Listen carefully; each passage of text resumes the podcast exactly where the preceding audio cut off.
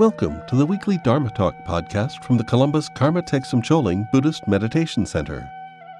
This week's talk by Lama Kathy Wesley is entitled The Gentle Power of Love, Part 3.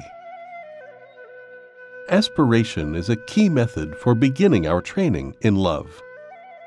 If we can imagine goodness for others, we can begin taking the steps needed to accomplish those thoughts and dreams.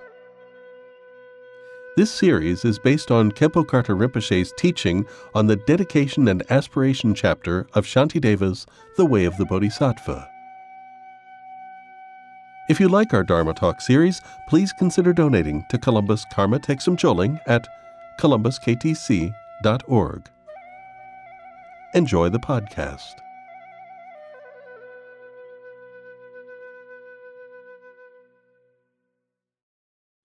So, uh, thanks very much for taking time out of your weekend to be with us today. And uh, in, in advance, happy Father's Day to all the fathers who are here and all of the fathers who don't know their dads yet because they, you know, they just um, they haven't gotten the situation. Let's see here. Okay, here we go. So, anyway, um, happy Father's Day to all the dads, uh, dads of the past, dads of the future dads of the now, you have hard work.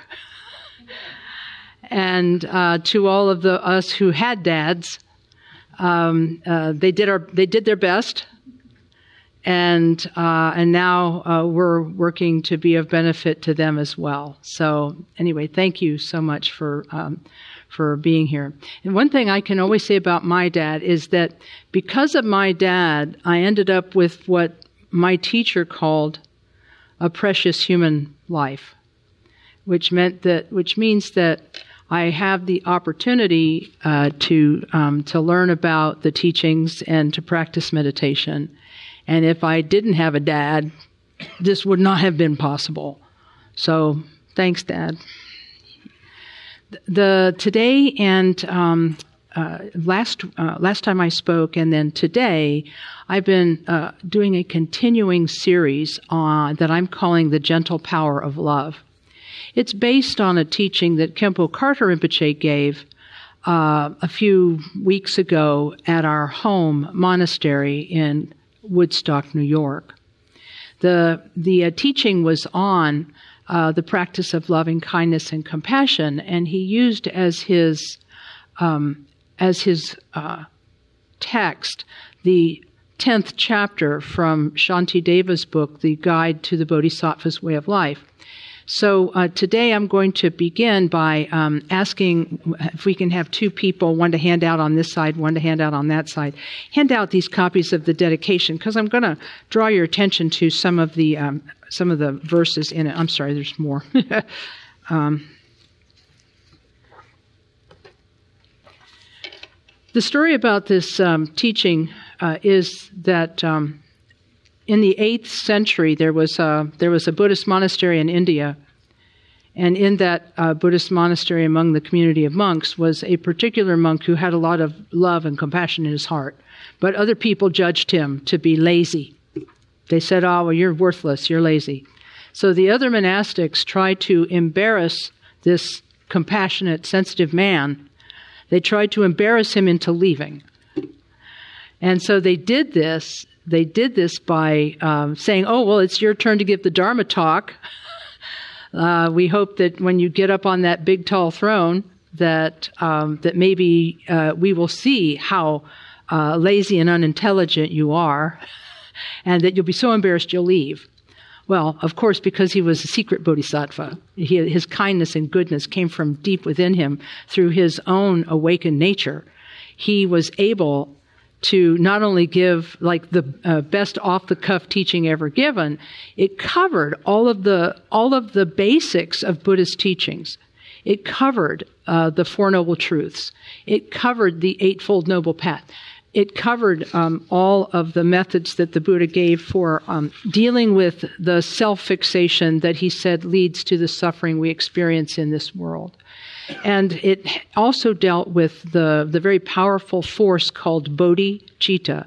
Bodhi means awakening, and Chitta means mind. And it means that our mind has the potential to awaken to its own nature And if we practice bodhicitta, which is both love and compassion, and the practice of an understanding of the nature of mind and the nature of the world, if we can practice these two types of bodhicitta, relative bodhicitta, love and compassion, and ultimate bodhicitta, wisdom and knowledge, if we can practice these two kinds of bodhicitta, we could also become Buddhas. This is why in the teaching of the Buddha, every person is worthy of respect. Every person is worthy of caring and respect. And because they all have the potential to be Buddhas. And so um, when he completed giving this teaching, he began the, the story from the, the legends of the life of Shantideva. By the time he got to chapter 10, he had already started hovering over his seat and was and gave the last of the of the talk from the from the sky. And I guess the people who had wanted to shame him, I think they they probably decided that that was maybe not the thing that they wanted to do. So in any case, we're going to start by looking at the um, at the book. Uh, at the uh, chapter 10. We don't have enough time in every class to read the entire uh, dedication but um, I would like to um, uh, to to read a little bit of it. Uh, let's see if I can find it. Okay, uh, the first the first verse, uh, verse one, is uh, about. It says it says through the virtue of having composed this work, a guide to the Bodhisattva's way of life, may all living beings come to engage in the Bodhisattva's conduct.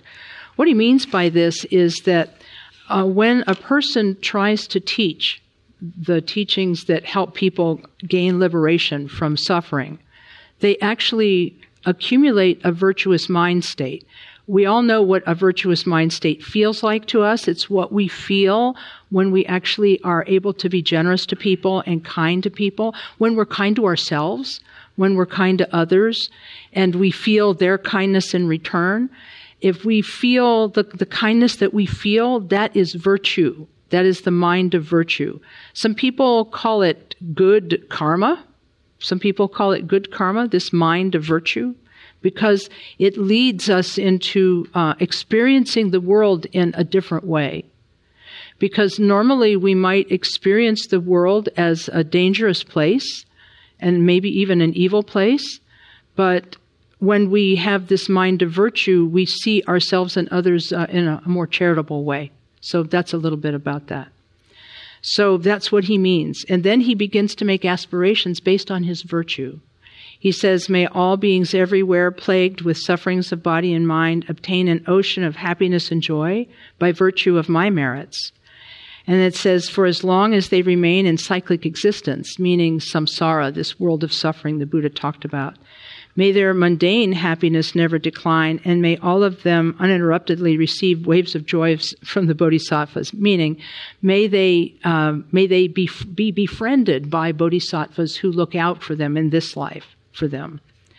And then uh, and then it makes uh, continues to make aspirations, and we covered these the last time, but I'm going to just review um, the the next two, number four and number five. May all embodied creatures who throughout the universe experience hellish realms, may they come to enjoy the bliss of Sukhavati, meaning the, the pure realm of happiness which arises from enlightenment. And may those feeble with cold find warmth, may those oppressed with heat be cooled by the boundless waters that pour forth from the great clouds of the Bodhisattva's merits. In other words, um, may beings have what they need. Because from the moment we decide we're going to follow the path of the Buddha, when, wherever that is for us. For some people, the decision to follow the path of the Buddha will happen when we open our first Buddhist book. We're going to read that book and we're going to say, this sounds like me. This sounds like how I think. And so that's when we first tread the Buddhist path, when we read a book and say, you know, that's, that's me. That's my life. That's what I believe. Uh, for other people, it will be when they take their uh, Buddhist vow of refuge, when they stand before an image of the Buddha and say, Buddha is my teacher, Dharma is my path, Sangha is my community. For, so that's what it will be for other people. So, no matter where it is that you begin your Dharma path, whether it's through a, a statement all alone in your room reading a book, or if it's a formal statement in front of an image of the Buddha saying that you take refuge in the Buddha as the teacher and so on. From the moment you begin to tread the Buddhist path until the moment of your enlightenment, there's going to be a little bit of karma to work through. You know, there's going to be a little karma that you got to kind of work through. Uh, because we are beings who have over many, many lifetimes accumulated a lot of karma and so we have to begin to work through it. And we're going to work through it, hopefully, with a sense of joy and happiness by practicing love and compassion for ourselves and practicing love and compassion for others. And so that's a little bit about um, what it is that we are doing and why we are creating a mind of virtue. We are creating a mind of virtue because we're going to need it for that journey between that moment when we took interest in the Buddhist path and the moment we achieve enlightenment. We've got to have a virtuous mind to help us get through the, all of the things that come in between.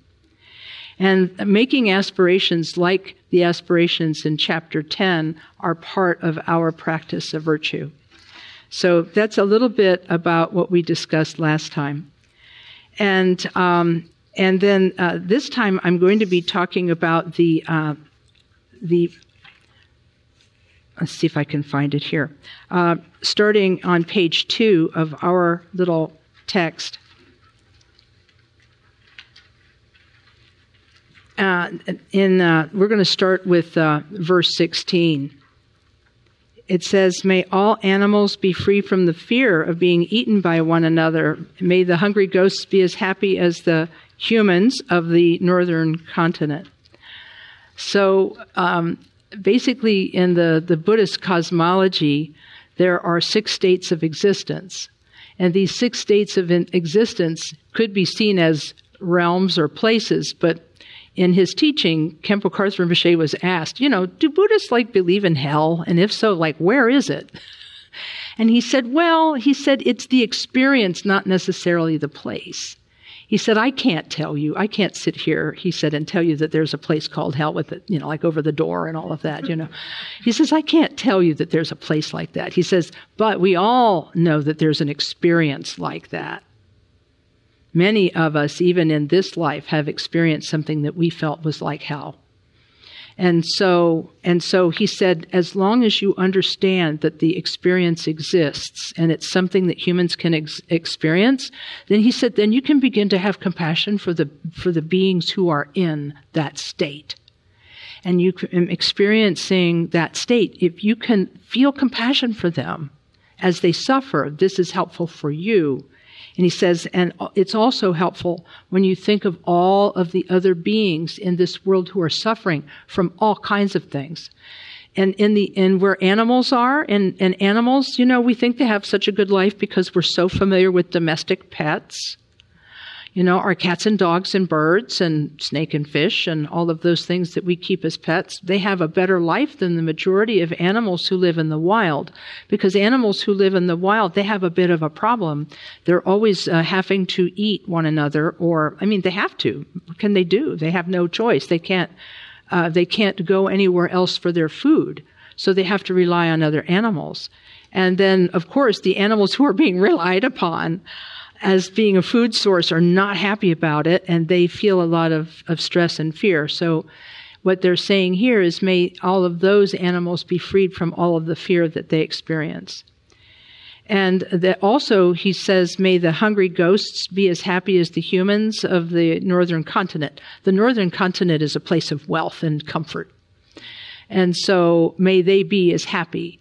Uh, the hungry spirits are those who experience addiction those who are addicted to uh, substances, people, experiences, things, uh, they live always uh, uh, in hunger for more of the thing that they're addicted to. And they're always in pain of thirst and hunger for the things that they are addicted to.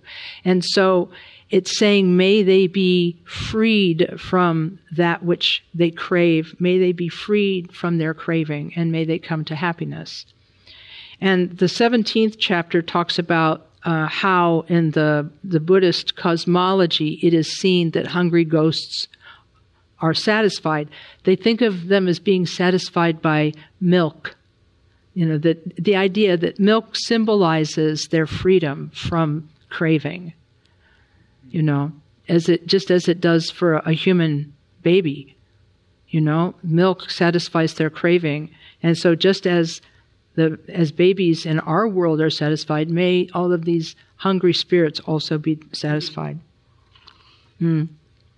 Then may the in chapter in verse 18, may the blind see forms, the deaf hear sounds.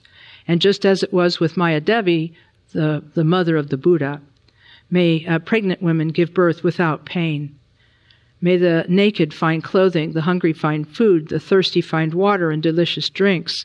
May the poor find wealth, those weak with sorrow find joy. May the forlorn find hope, constant happiness and prosperity. May all who are sick and ill quickly be freed from their illness, and may every disease in the world never occur again. And so these types of aspirations then involve us in the world. When we recite these aspirations, we're not saying some kind of pie in the sky thing. We're saying, may I be aware of the suffering of others. Because often we'll pass by people, just like they don't matter, like they're invisible, and we don't see their suffering. And that actually is not necessarily a good thing. We might feel uncomfortable when we see a person who is suffering, and we may wish to shield our eyes from that person and pretend that that person is not there. We see it at the street corners when people are asking for money, don't we? The people who pass by and look at their feet rather than seeing the suffering of the person in front of them. Um, in uh, the city where I live, uh, there are people who stand at the uh, street corners with signs. When, so when people have, have stopped at the traffic light, that they will see that they are in need. Now, some of these people, of course, are professional, and uh, and they have found that this is their way to make extra money, and they may not truly be in need, but they uh, they use this as a means of making money.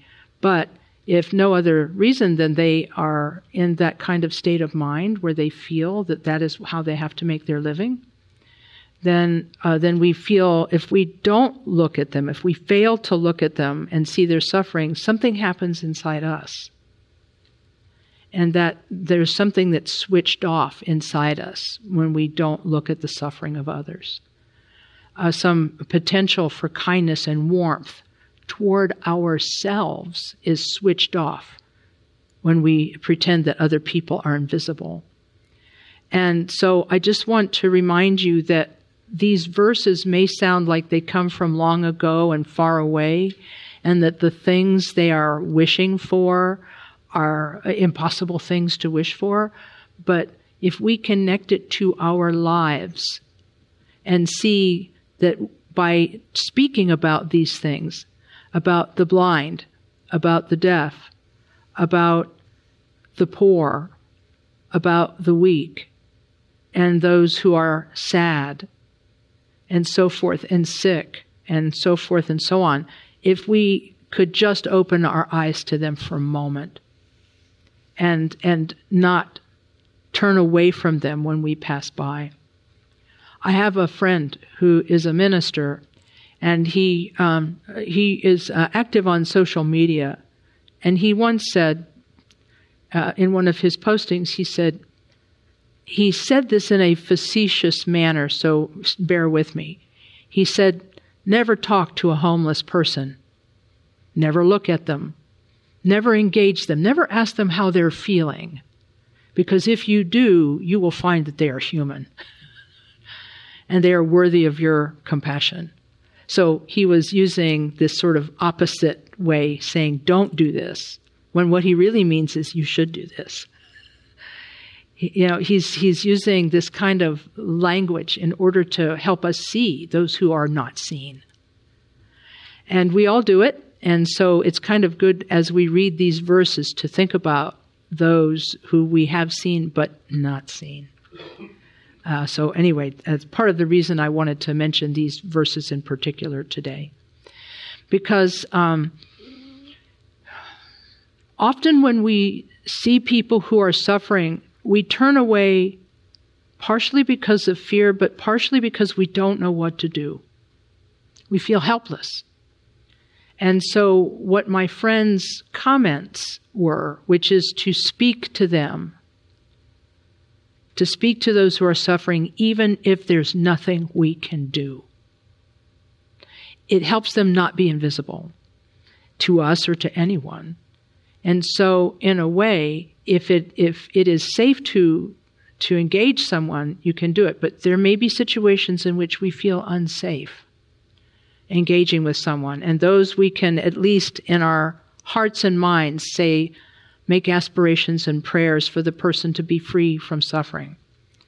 I was in uh, New York City uh, recently, and uh, there was a person I didn't feel safe uh, encountering who was uh, gesturing and making threatening statements to everyone who passed by. I could not look and engage, look at and engage uh, this man because I felt fear that I would not know what to do. So that's that's for me to learn somewhere in the future to have courage in those situations. But in the meantime, what I did was I imagined that the great bodhisattva of compassion, Chenrezig, was dissolving into light and blessing him, uh, and then covering him with uh, white light that was the best I could do. I couldn't engage him because it didn't feel safe to me. But if these are, if we could at least have this kindness toward the person, even if we can't engage them, this is going to make us more human and it will make us more open to our own, I guess you could say, our own sufferings and our own capability to free ourselves from suffering. So I just wanted to bring that up because everybody's felt this. And during the questions, uh, in a few minutes when we do questions, people can share any thoughts they might have about this. Um, but uh, I wanted to uh, bring up these verses uh, this time and to uh, uh, talk about them a little bit. Um, I'm going to keep going. would you like to read with me, please? we're going to um, start with 21, and then we're going to read. Um, um, we're going to go, I think, all the way to um, uh, like number uh, 29, or let's see, what are we Yeah, we'll go to like uh, number 29. So we're going to go from um, 21 uh, to 29. We'll start with the word may all who. May all who are sick and ill quickly be freed from their illness, and may every disease in the world never occur again. May the frightened cease to be afraid, and those bound be freed. May the powerless find power, and may people think of benefiting one another. May all travelers find happiness everywhere they go and without any effort may they accomplish whatever they set out to do. May those who sail in ships and boats obtain whatever they wish for, and having safely returned to the shore, may they joyfully reunite with their relatives. May troubled wanderers who have lost their way meet with fellow travelers, and without any fear of thieves and tigers, May their going be easy without any fatigue. May those who find themselves in trackless, fearful wildernesses, the children, the aged, the unprotected, those stupefied, and the insane, be guarded by beneficent celestials. May beings be freed from all states of no leisure and be endowed with faith, wisdom, and kindness with food obtained in a proper manner and excellent conduct, may they be mindful throughout their lives. May all beings be without want for wealth, just like the treasury of space, and without it, it being the source of dispute or harm. May they always enjoy it as they wish. is the last one. May those who have little splendor come to be endowed with majesty, and may those whose bodies are worn with toil find magnificent and noble forms. Okay, thank you. Um, you may you may wonder why Shantideva says all of this, and it's because these are the things that all human beings um, wish to. These are the sufferings that human all human beings wish to be free from, and the blessings that all human beings want. And so, in a way, he's asking us to be universally aware of ourselves and others, not to uh, shield ourselves from seeing others, but to see others and to be disposed in a kindly way toward them. And uh, people say uh, these days a lot, they say, well, this world is so full of meanness right now. There's so much meanness in this world. How can we possibly ever change this world that's so full of meanness?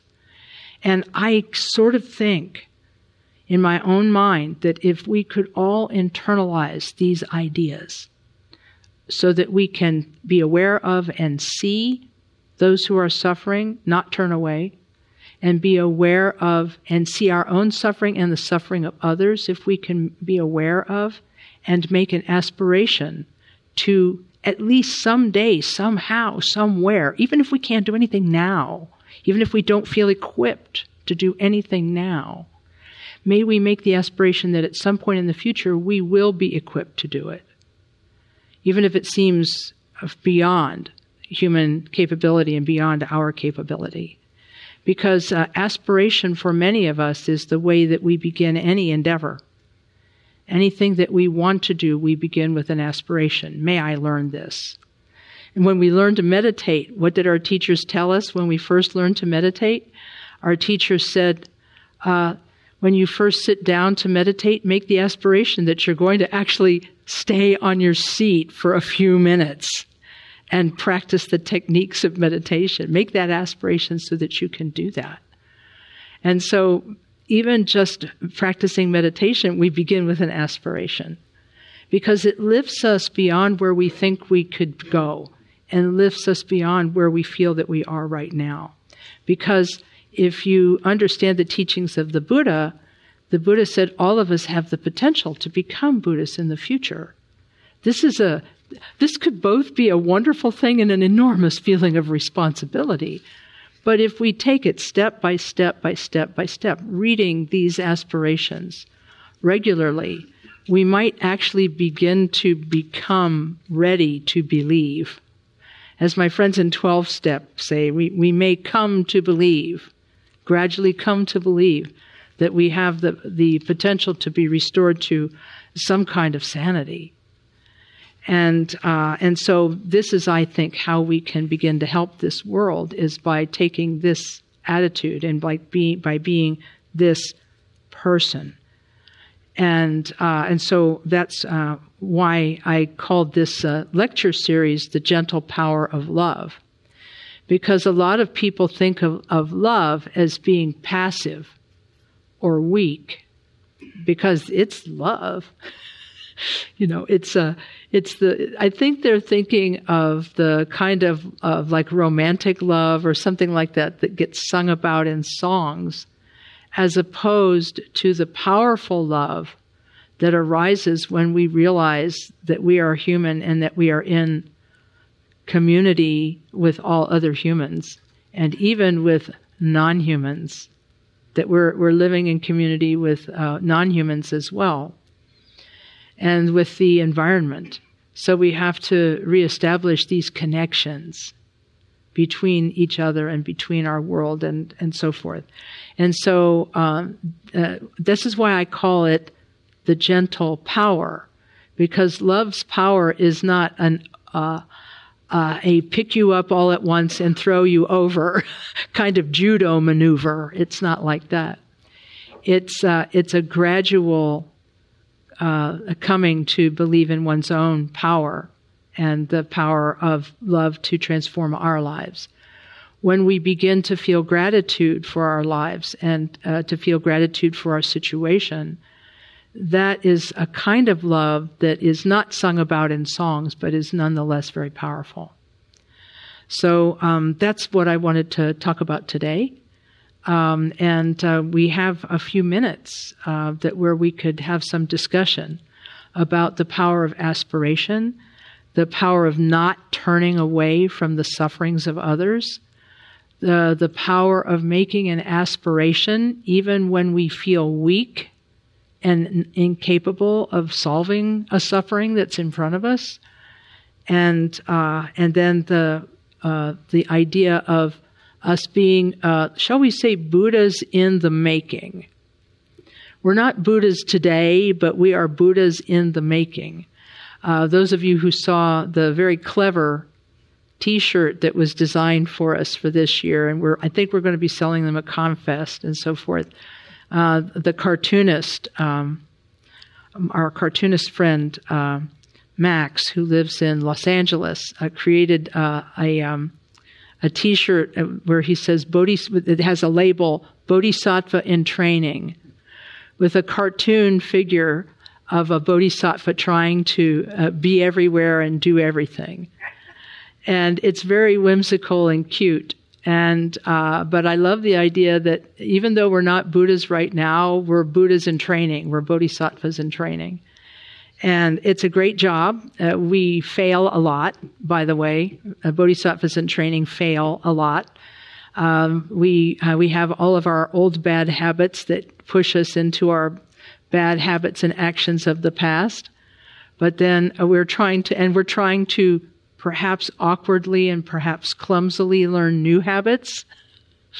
We're trying to practice. And So we're a little bit of a mess as we try to let go of old habits and take hold of new, healthier ones.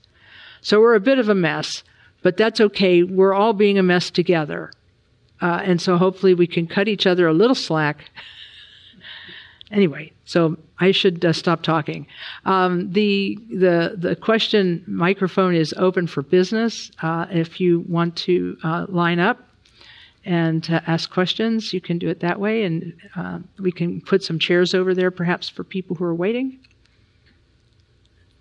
Hi, Lama Kathy. Hi. So, um, these words, I think Khenpo Karthar Rinpoche was saying that they come from like a bodhisattva, right? Uh-huh. Shantideva. Yeah. And uh, and these are some very beautiful words, but I'm wondering how how this can come from my own heart. Because um, while just saying them is great, uh, I don't know how it's going to. I, I, need a little help with the coming from inside part. Yeah, um, uh, there are two ways to approach this. Um, one of the ways to approach it is um, is something that um, uh, again our twelve step friends are familiar with the phrase "fake it till you make it." so what that means is that the the words themselves will be like water filtering down through uh, the dirt to reach the seed that's planted beneath the, the, the, the, earth. So we open up the earth and place a seed, then we cover it over, and then we moisturize it with this water. And then through the, the warmth of the sun and all of these things, the, the seed begins to sprout. But it doesn't sprout all at once. It sprouts very, very gradually with the continuous application of water.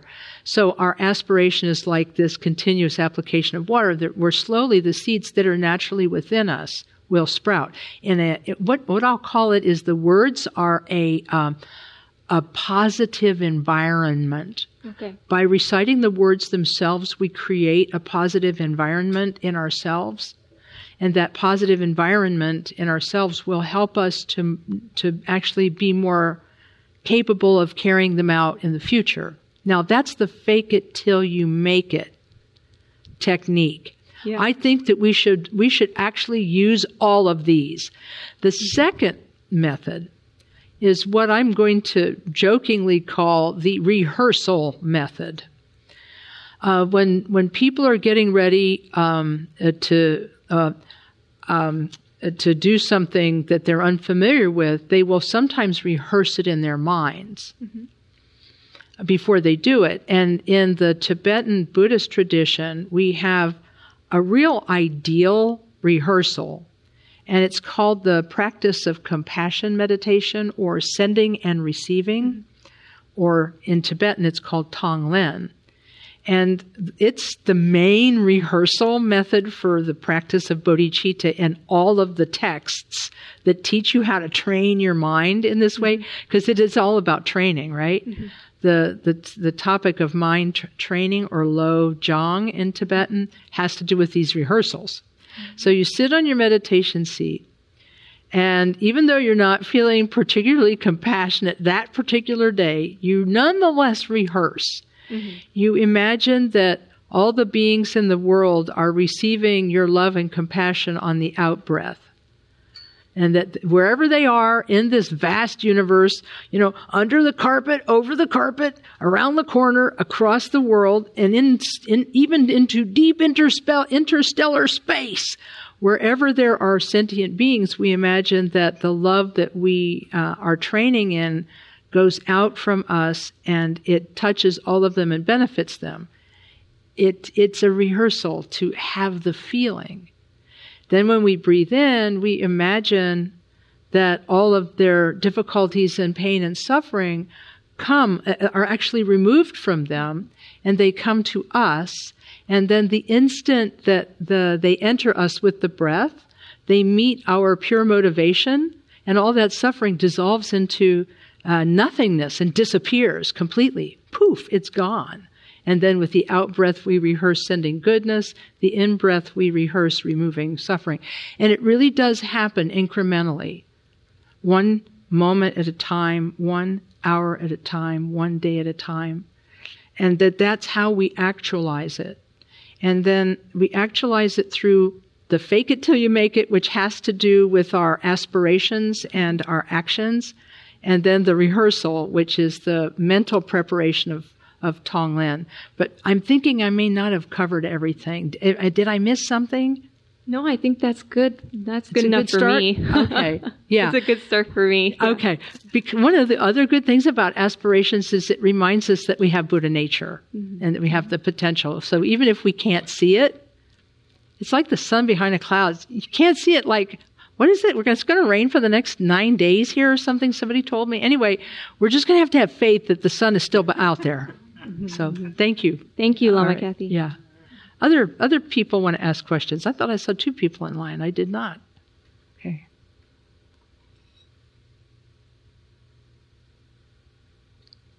Okay, here comes one. Here comes one. Here comes here comes a sentient being. That's high praise right there. so you think I'm sentient, huh? Uh-huh, yeah, yeah. yeah. Are you going to try to disprove me? I'm sorry. We know each other really I well. I don't even so. have to try, right? Yeah, I yeah. Uh, Eric and I joke around a lot, so pardon that. Okay, yes. Um, this is more of just a reflection of something you can do. Mm-hmm. People who know me know that I plug daily practice hard whenever I can. Yeah. yeah. Um, if you have the aspiration to practice, do it. And it's good to start the day there. Mm-hmm. And if you can imagine for yourself what Lama Kathy just shared of uh, Chenrezi dissolving into you, or any other goodness you can imagine, mm-hmm. then with the, the dedication of your practice, this is something I've been doing. Uh, just make the wish that anybody I see, anybody who hears me or sees me, who is touched by my breath, my smell, sometimes not so good, you know, whatever. Um, however, there's a connection that just that would be a blessing. And you know what? That way, when you see somebody that you're going to want to back away from, at least you know that connection. At least you've aspired for that to be a blessing. And that, since I work downtown, mm-hmm. that's become a thing for me oh, because good. there are people around town.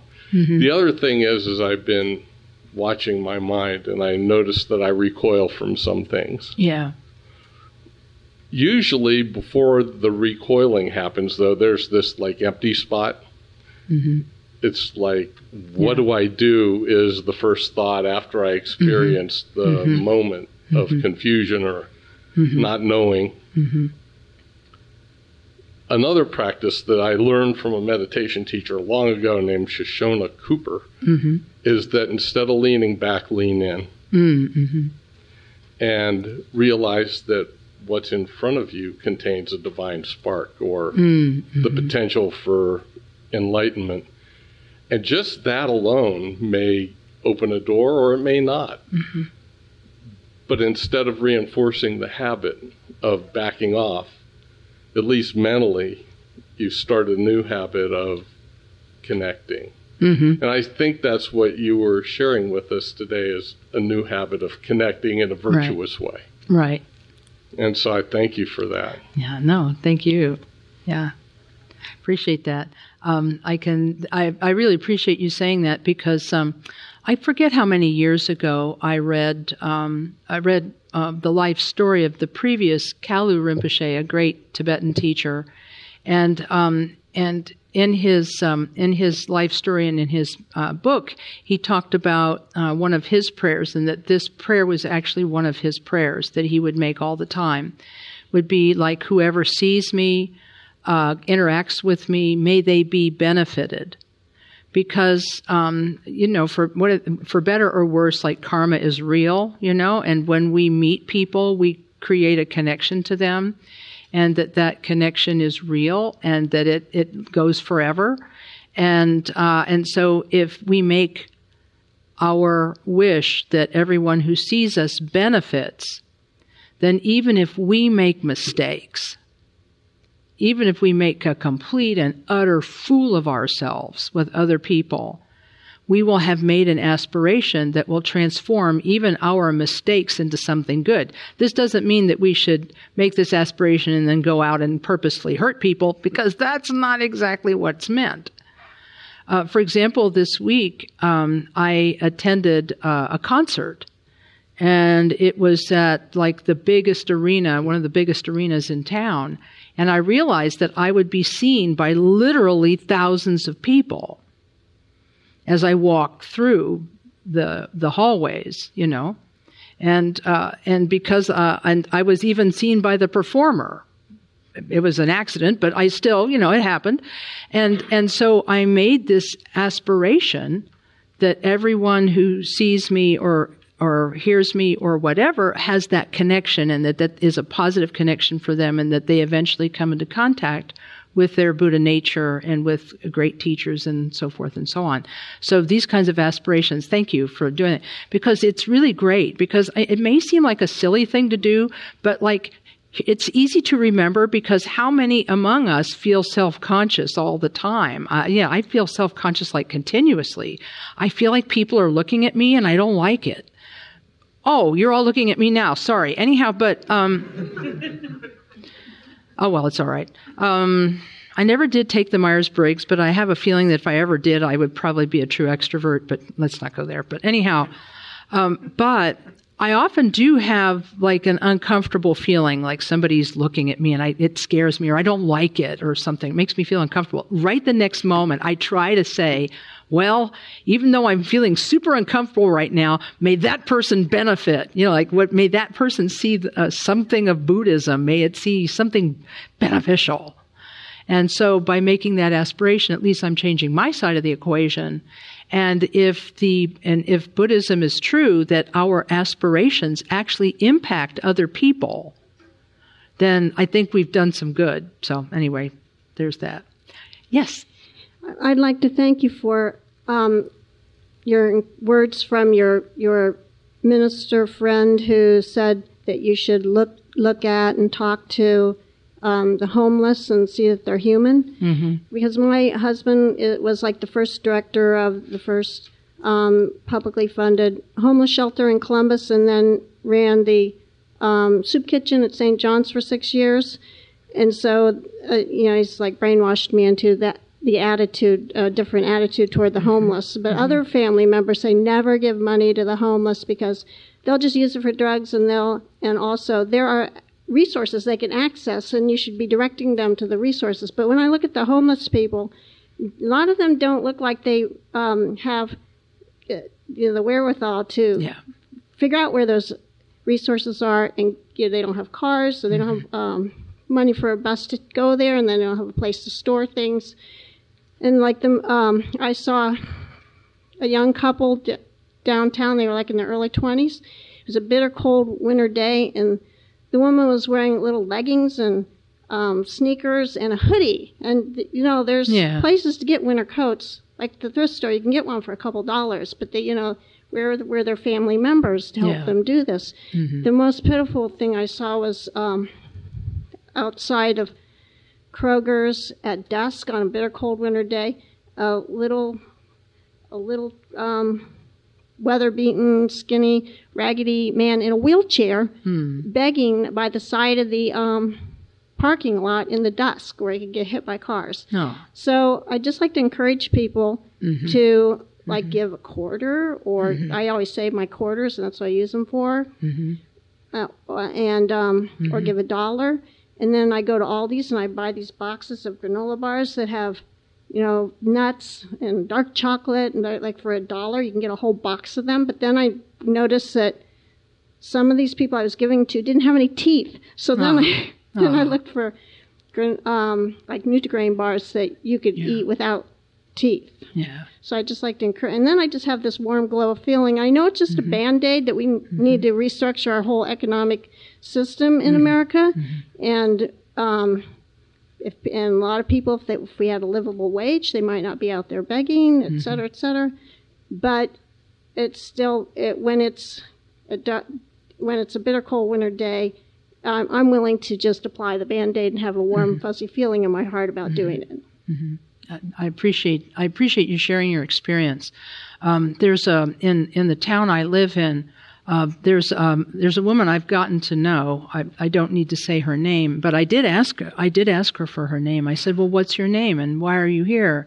Because we were at a very long traffic light, and um, and I did. I gave her I gave her the change uh, that I had in my car, and I said, you know, I said, no, do you have a safe place to stay? And she's, you know, and, and so forth and so on.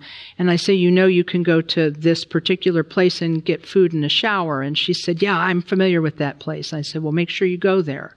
And so forth and so on. And uh, at the end, I, I uh, of whatever exchange that I have, I try to say um, either or both. Om mani padme hung, or God bless, or both because I just want to say something that has some kind of meaning. And uh, the, the compassion mantra, Om Mani Padme Hung, is a way of calling on the bodhisattva of compassion. So it's just something, you know, uh, to, that you can say. Um, we have time for one more question. Yeah. Yeah, I forgot to say, almost every person I give money to t- says to me, God bless me. Yeah, there you go. Yeah. There you go. Yeah, thanks. So is there time, for, is there one more question out there? If not, we can meditate. Okay. Uh, uh, thank you very much. And um, we are we're about oh I'd say we're about halfway through this text. Uh, not quite halfway through the text, but um, we'll keep working on it a few verses at a time, and then I'll continue to share some of the things that Khenpo Rinpoche had to say about these verses. And uh, in the meantime, um, uh, uh, when you know um, when when you're finished with the, the text at the end, you can bring them up and put them in, uh, here uh, on the on the table or the chair. And uh, but in the meantime, let's um, sit quietly for a moment and mentally dedicate the goodness of this session. We dedicate the goodness of this session to all who suffer. May they be seen May they be heard. May they be known. May they be freed from their suffering and come to awakening. And when they come to awakening, may they emanate everywhere and benefit sentient beings endlessly. we mentally dedicate the goodness with this thought in mind.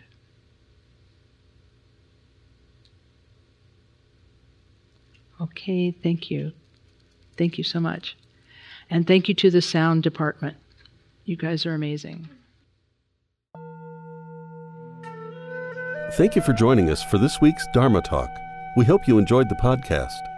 If you did, please subscribe, rate, and review it on iTunes. To learn more about the Columbus Karma Thegsum Choling or to donate to support our Dharma Talk series, please visit our website at columbusktc.org. The opening and closing music for the podcast is Tibetan Flute Song by Tamding Arts at tamdingarts.com. Please join us again next week for another Dharma Talk.